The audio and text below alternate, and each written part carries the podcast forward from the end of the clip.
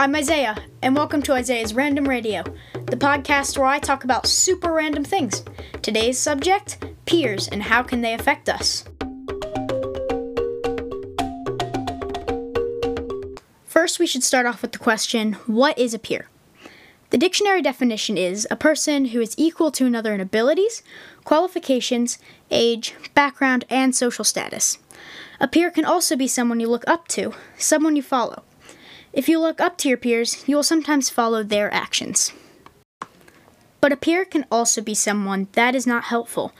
They can make fun of you, hurt you, or make you feel pressure that is unnecessary in lots of ways.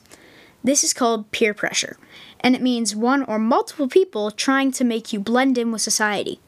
We should sometimes avoid people like this because we know that we are who we are and who we are made to be, we aren't what the world wants us to be, and we are completely unique. So some scientists had an idea. Could peers have a good effect on kids and teens? The answer is yes. Random fact Did you know that scientists actually did a test to see how many licks it takes to get to the center of a Tootsie Pop?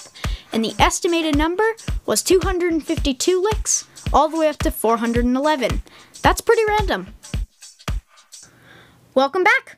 Now, the scientists who tried to see if peers could have a positive effect on teens separated a group of teens into two different groups, based on if they had used drugs, alcohol, or if they had smoked or vaped.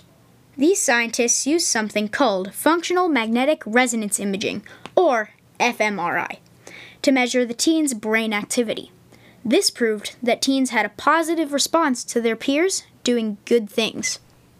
In a world of judgment and bad messages, we can all make good decisions. And sometimes making the right decision means giving up something we enjoy that might not send a positive message to our friends, family, and others around us. And remember that you are unique and you are who you are meant to be. This is Isaiah's Random Radio. Thank you for listening and have a great day.